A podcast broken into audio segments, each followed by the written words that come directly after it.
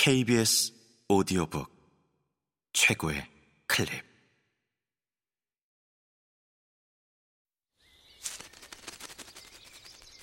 KBS 오디오북. 인간들의 가장 은밀한 기억. 모하메드 음부가르 사르 지음. 성우 윤세하 읽음 2. 그 책과 내가 어떻게 만났느냐고? 누구나 그러듯이 우연이었다. 하지만 어미거미에게 들은 잊을 수 없는 말처럼 우연은 우리가 알지 못하는 운명일 뿐이다. 내가 처음 비인간적인 것의 미로를 읽은 것은 그리 오래전이 아니다. 기껏해야 한 달 조금 지난 일이다. 물론 그 전까지 티시 엘리만을 전혀 몰랐다는 말은 아니다. 고등학교 때 이미 이름을 들었다.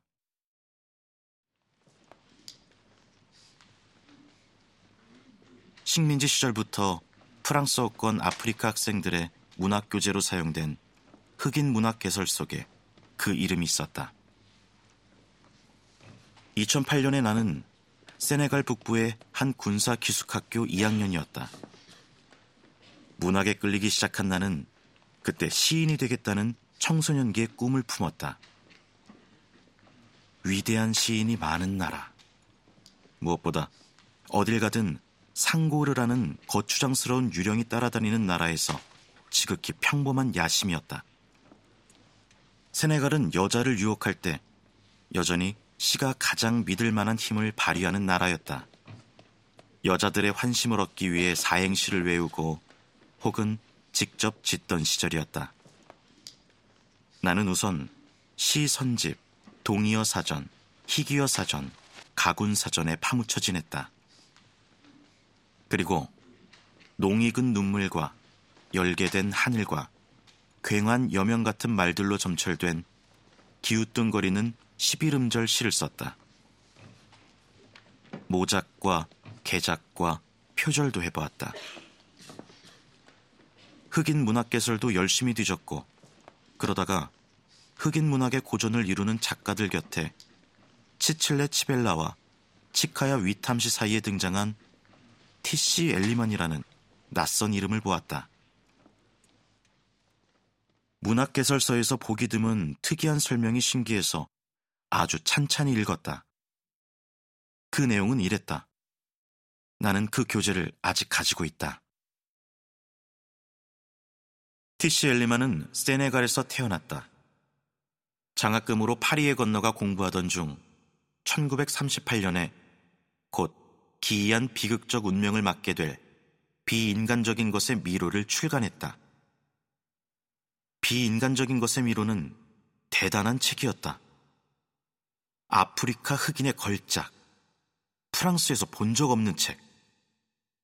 그로 인해 논쟁이 프랑스인들만이 그 비밀과 맛을 알고 있는 문학적인 논쟁이 일어났다.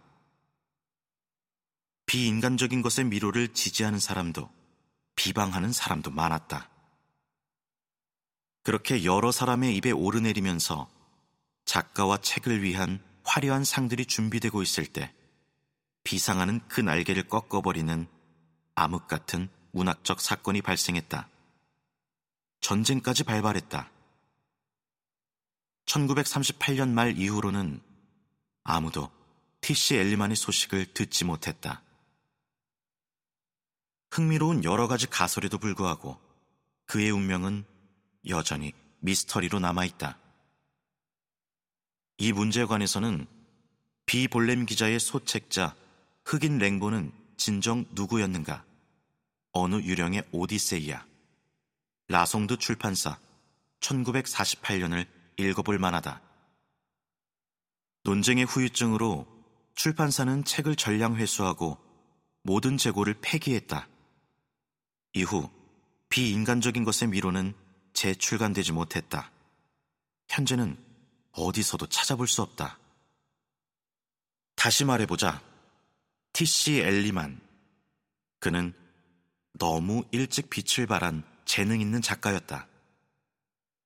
어쩌면 천재였다. 하지만 유감스럽게도 그런 재능을 절망을 그리는데 바쳤다. 지나치게 비관적인 엘리만의 책은 폭력적이고 미개한 암흑의 아프리카라는 식민주의적인 관점을 더욱 강화했다. 오래전부터 너무 많은 아픔을 겪었고 지금도 겪고 있으며 앞으로도 겪게 될 아프리카 대륙은 그 품에서 태어난 작가들이 좀 더 긍정적인 모습으로 자기를 그려주길 바랄 권리가 있다. 이 글을 읽자마자 나는 엘리만의 자취를 찾아, 아니, 정확히 말하면 그의 유령이 지나간 길을 찾아 나섰다. 몇 주 동안 엘리만의 운명을 알아내는 일에 매달렸지만 인터넷에선 교재에 없는 새로운 내용을 찾아볼 수 없었다. 그의 사진도 찾지 못했다. 드물게 그의 이름이 언급된 사이트들에도 하나같이 너무 암시적인 내용뿐이라 나는 곧 그들도 나보다 더 알지 못한다는 사실을 깨달았다. 모두, 혹은 거의 모두. 양차대전 사이에 불명예스러운 아프리카 작가를 들먹였지만 문제의 불명예가 정확히 무엇인지에 대해서는 말하지 않았다. 작품에 대해서도 말이 없었다. 책의 본질에 관련된 증언은 하나도 없었다. 연구나 학위 논문도 없었다. 나는 대학에서 아프리카 문학을 가르치는 아버지 친구를 찾아갔다. 그의 대답에 따르면 엘리마는 프랑스 문학에서 너무 일찍 사라져버렸고 아버지 친구는 프랑스에 힘을 주어 말했다. 그래서 세네갈에서도 그의 작품을 찾을 수 없다고 했다.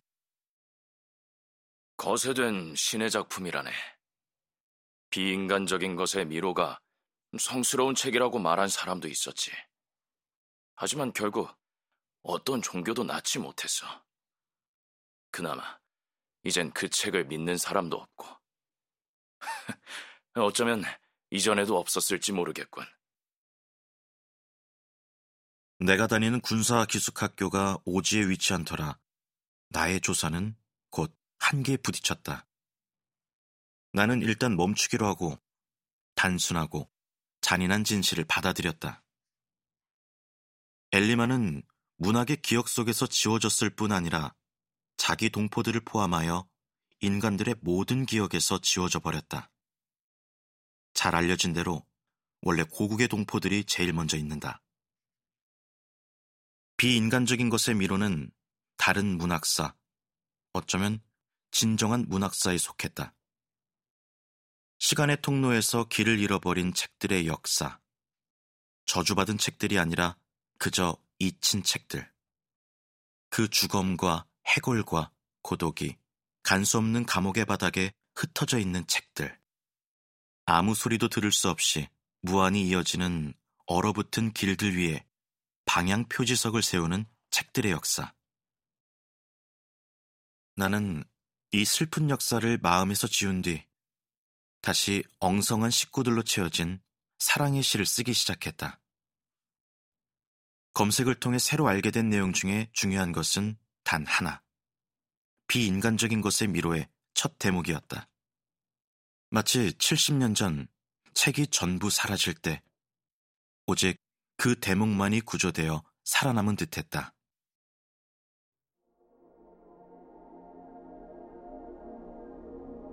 제일 먼저 예언이 있었고 왕이 있었다. 그리고 예언이 왕에게 말하길 땅이 너에게 절대적인 권력을 주리라. 하지만 그 대가로 늙은 사람들의 유해를 내놓아야 했다. 이하 생략